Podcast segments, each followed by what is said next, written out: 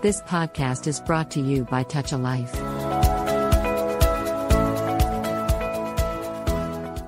Hello, everyone. How have you all been? Welcome to Tal Radio, and this is me, RJ Saankhya, hosting through the interview today. Imagine being in a position where your beautiful past becomes untraceable, your children's faces unrecognizable, and daily tasks impossible. Imagine having to be dealing with Alzheimer's and watching everything you ever built fade out slowly. Alzheimer's disease is a progressive neurodegenerative disorder that affects millions of people worldwide, and it is characterized by a decline in memory, thinking, and reasoning skills that eventually interfere with a person's ability to even carry out the daily activities. So, Alzheimer's disease can be challenging for both the individuals who has it and even their caregivers. Now, talking about the caregivers, it's challenging place to be at because it's highly unpredictable that how long you will be remembered. But Alzheimer's Services of the East Bay, ASEB, gets into that position regardless of how difficult it could be. So, ASEB, Alzheimer's Service of the East Bay, is a nonprofit community organization in California that provides services for individuals with dementia as well as their families. So, ASEB provides adult daycare, family support, education, and community outreach services primarily in Alameda and Contra Costa counties. Now, if you're wondering who could be that generous person behind this, who runs this selfless service, it is Michelle Pope, CEO of ASEB from Concord, California. And she has been a professional leader over three decades of experience in service industry now. And today I'm honored to be interviewing her. So let me welcome Michelle Pope on Tal Radio to share more about this organization and its services. Hello, Michelle. How are you doing? I'm good. Good morning. How are you? I'm doing great. Excellent. I, I, I love this energy we are starting with. I love it so, as well. yeah. So tell us why did this organization choose to serve people particularly with Alzheimer's? Is there yeah. a story behind it? Yeah, there's a beautiful story behind it. Um, over mm-hmm. 30 years ago, before I even came to Alzheimer's Services of the East Bay, there is a church across the street, a Presbyterian church, uh, First uh, First Presbyterian Church of Berkeley, and they're across the street. And there were in their congregation, they realized that there were people aging. There was a doctor in that congreg- congregation, Ann Getch, and she said something needs to be done. And they started the first um, daycare center in the Bay Area, small little center, one person, a budget of like 1,200 or something, uh, you know, a year or whatever. And um, move, we moved across the street to a bigger building, um, probably after a couple of years of being in the small space. And mm-hmm. um, same thing, Dr. Ann Getch came in and gave money for um, the previous uh, di- directors to invest in this building that we now live in.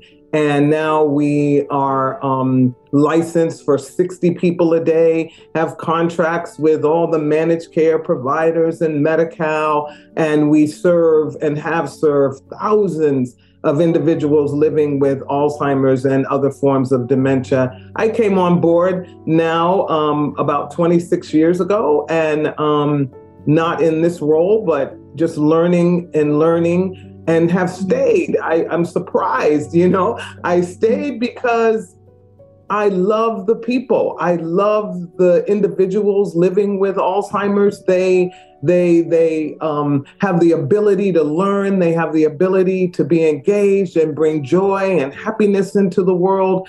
And I feel like I'm their advocate to say, yes, this is a dreadful disease. Yes, there's things that I cannot remember, but I'm still in here. I still have a soul. I still love music. I still love to be hugged.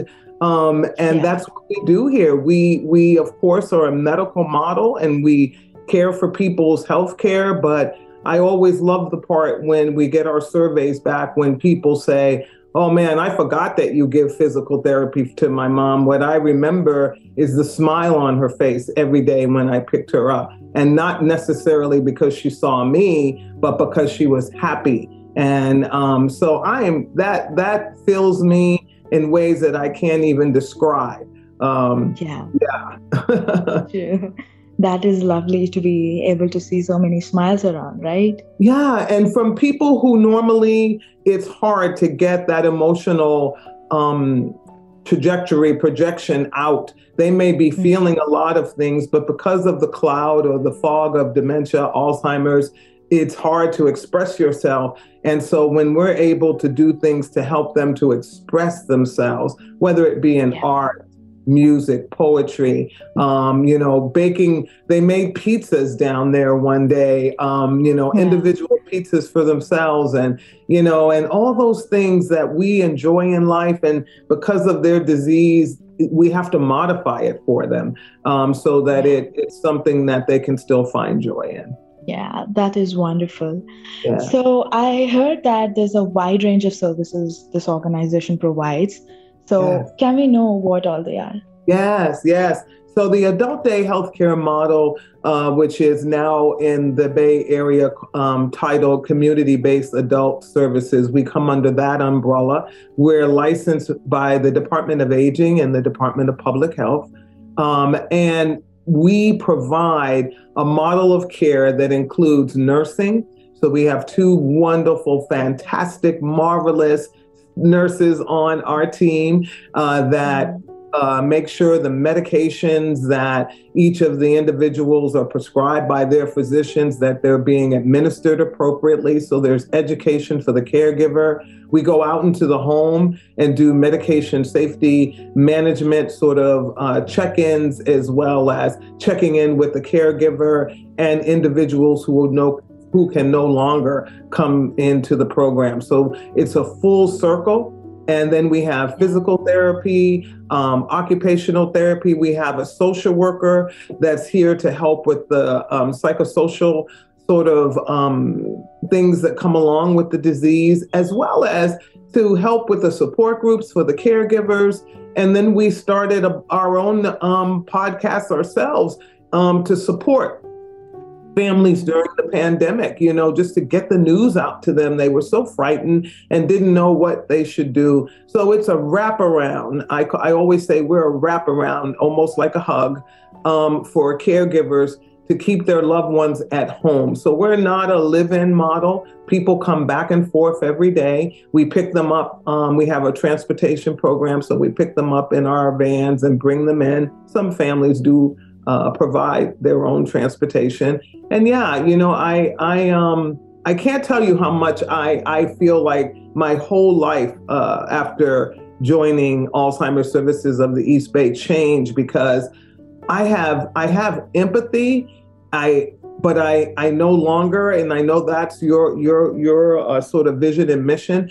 Um, you know, I'm not I'm sympathetic, but I have empathy, and I'm also wanting to give them tools so that um because nobody needs our sympathy if we're not going to do something to help them. And so um, I'm always trying to find the right tools, like going up to a stable and and petting a, a horse. I mean, who would think a person with dementia would get anything out of that? And of course they do, because it's the connection between human and animal, and horses are magnificently made. So yeah, I I think that I love that you're you're doing this interview with me because I hope that anybody hearing your questions, my responses will understand that these are still living people and yes, the doom and gloom of the yeah. disease is always present. It's an ever present uh, fog, but but yeah. we can meet people where they are, and I I think if we start thinking about this uh, yeah. disease in that way, maybe we'll take it into ageism and racism and you know homophobia and you know i mean yeah. when we become accepting we become accepting across the the landscape um, when yeah. we open our hearts to a new understanding. True true. Yeah that would be fantastic. Wouldn't so, that be um, great? yeah that, that would be amazing. No i mean like if we open up more to it So, uh, adding to what you have said, uh, from what I have observed is that mental health for elderly people is quite underrated. You know, it's it's uh, the least talked about. So, what do you think can be done to spread more awareness about it, and how does your organization add up to it? Yeah, uh, I love that question. Um, we are are an organization that invites volunteers into our house. And so we have a lot of volunteers from UC Berkeley because they happen to be right up the street. And we've mm-hmm. partnered with them on a, on a whole bunch of programs. We have a buddy program where the uh, UC Berkeley student will partner with one of our um, participants and they do math, they do reading comprehension. But more important, they are building relationship. It's an intentional um, one-on-one relationship. So there's an intergenerational. Mm-hmm. That's exciting because this 20-something-year-old person, um, whether they're in, I think, uh, probably Generation Alpha, um, I'm not sure, but um, uh, they are, yeah. yeah, they're learning how to be around people who are aged. You know, people who are aging in place, people who um, might not be able to remember you each visit, but maybe will for for whatever reason. Um, and so that's amazing to me. We're also a teaching facility for um, nursing students. So we're training up the next set of medical professionals to have a better bedside manner with people who are aging in place and aging with different disabilities, including Alzheimer's, uh, where they can't share um, what's going on with them in the same way. So, giving them some of those communication techniques.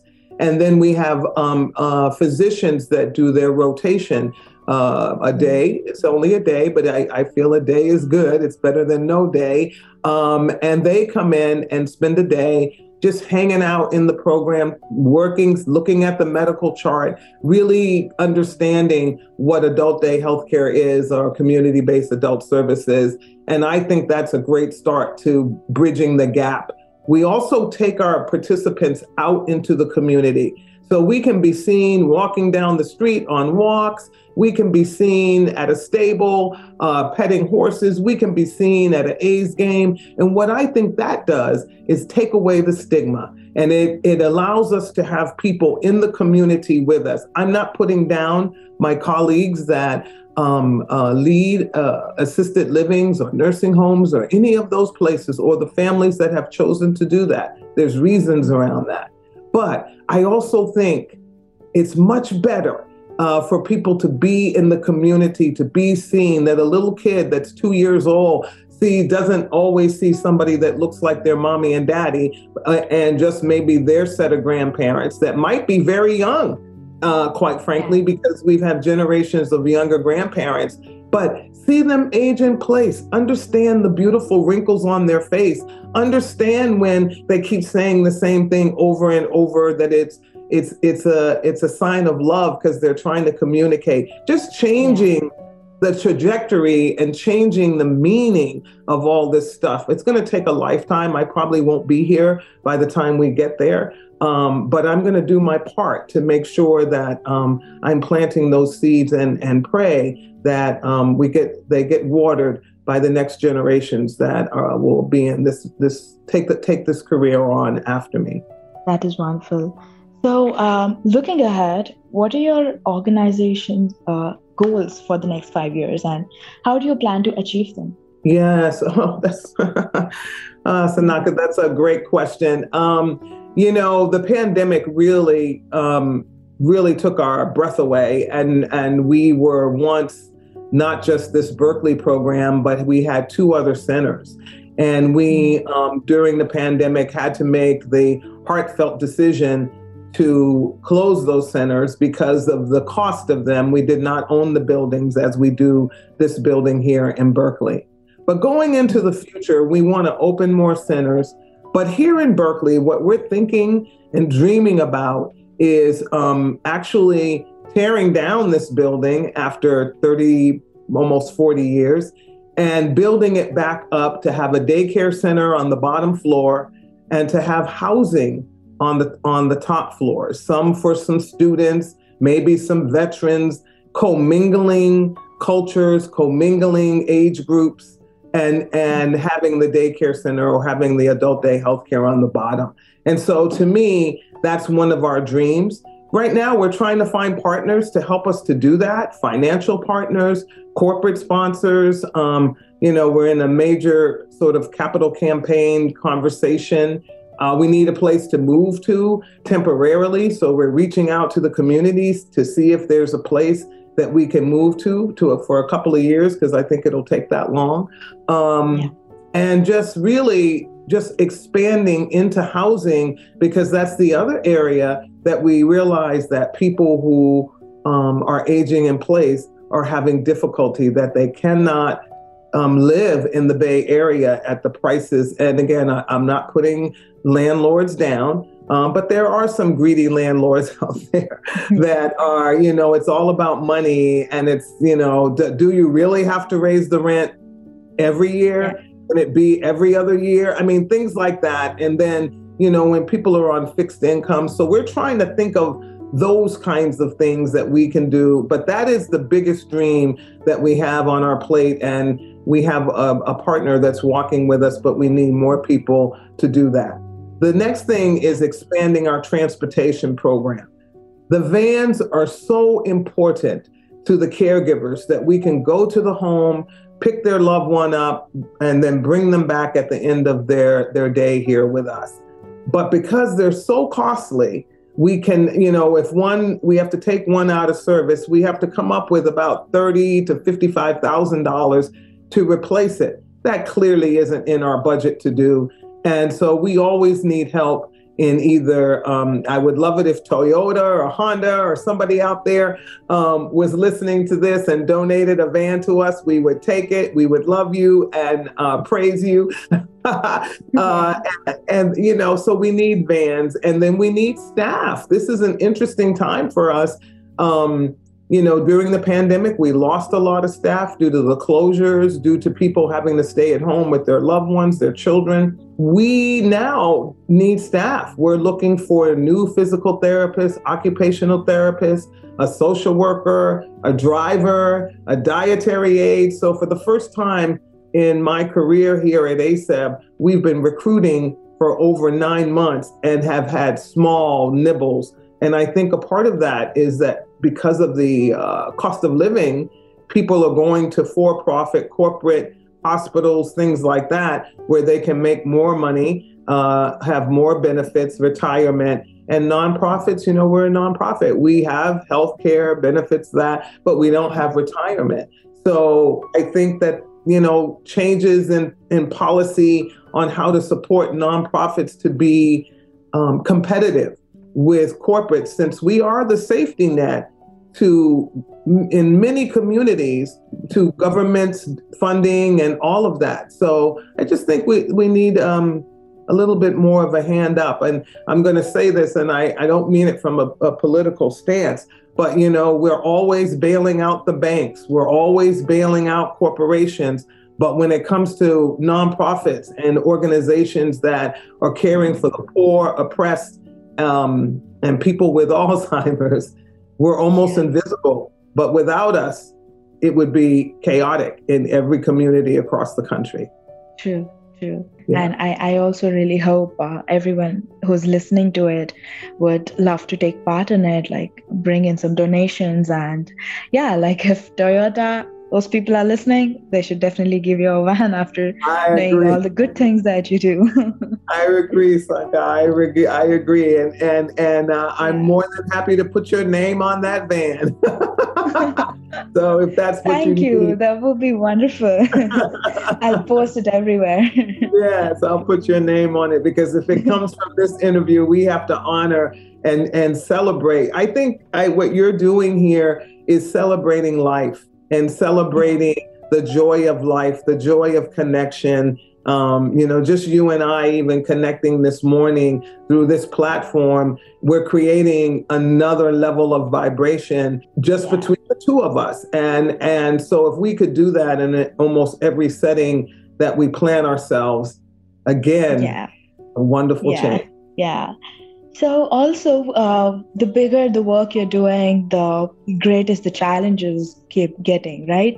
So, yeah. what are some of the challenges about serving individuals with Alzheimer's and supporting their families too? So, what are some challenges yes, that you can? Challenges, thank you. So, we already talked about funding. That is like the the yeah. biggest challenge that we have. But then, yeah. challenge of of not being recognized as a part of the healthcare system.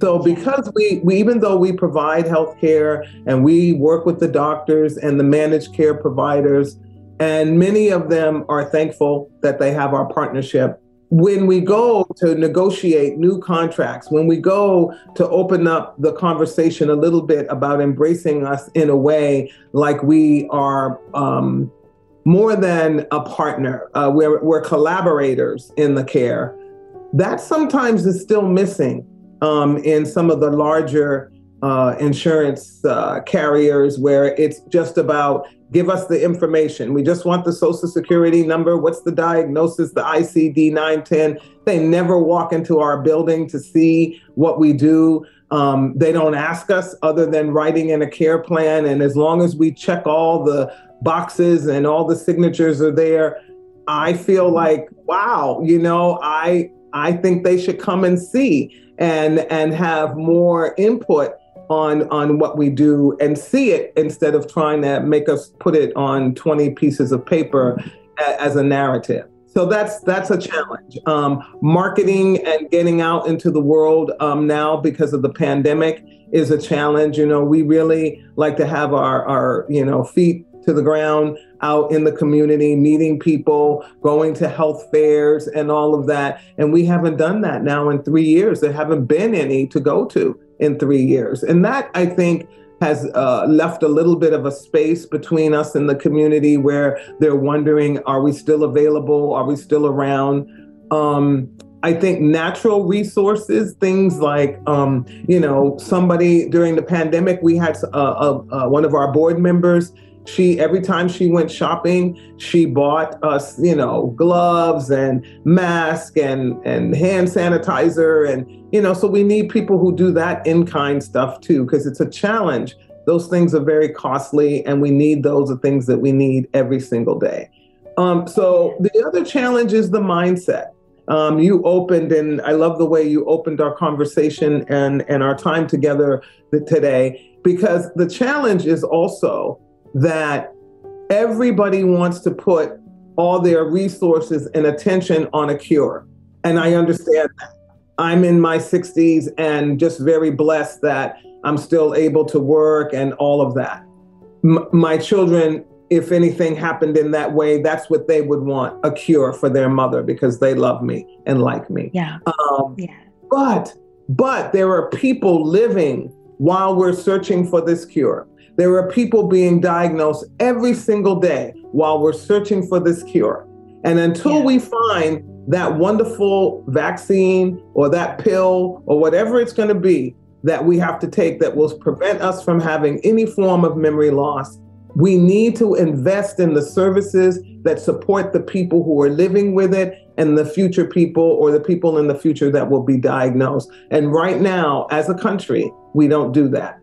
And then ageism is, I think, at the at the is the root cause of of where we are in in this country and possibly around the world. I find indigenous cultures and other cultures actually are more um, honor. They honor their their elders and treat them with a, a kindness and respect and and reverence in a way that we don't in the states um, and not everybody. That's not a blanket statement. That's not every every person. But as a as a country, we are very ageist. We say very ageist things, and we yeah. um, treat people, whether they are young or old, within a construct that we formulated that sticks them there. Not every aged person is, is has a disability. Not every aged person that forgets something one day has Alzheimer's. So we've got to kind again, you know, I'm talking about more about emotional intelligence and humanity shifts, but they affect the way we live they affect the way we vote they affect the where we put our money and so all of those things the younger the politicians become And if their parents are young and they come from a more privileged background and have never seen a frail older person or um, or their their their grandma was lived in an assisted living where she didn't actually visibly age in front of them, that's yeah. going to change decision making. Um, you know, I saw my grandmother; she aged in front of me, and and so my decision making is based on on that experience um, and how much her family loved her, kept her at home. She died at home. I mean, yeah, yeah, you know, those kinds of things yeah. that we as a culture are afraid of, don't want to talk about, and therefore we don't want to vote to make those things happen, you know, um, or put our funds there. So those are the challenges yeah. that I I think, and it's not ageism is not anybody's fault, but it's yeah. all of our faults.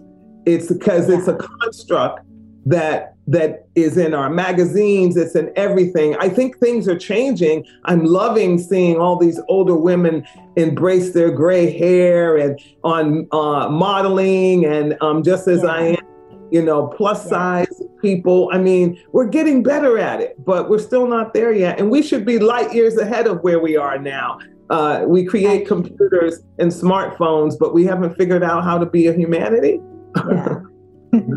True. Yeah, I really hope like we are way ahead of the time right now because that's what it, it's supposed to be like, right? I don't know from where all the things that came up in between. Yeah, you know, exactly. I don't know where it went wrong. So, anyone who's suffering from Alzheimer's, uh, how can they reach out to your center? How can they contact you? Thank you for asking. Yes, you can give us a call um, if that's the way that you want to do that, 510-644-8292. You can go to okay. our website, which is aseb.org. You just put Alzheimer's Services of the East Bay in Google and it will pop up, um, hopefully to the top. Um, and or you can just um, you know send us an email. Um, you can send it to me um, at Michelle M I C H E A L at aseb.org, and I will give it to the team and we will follow up with you. And if you go to the website, there's also um, a Zoom link.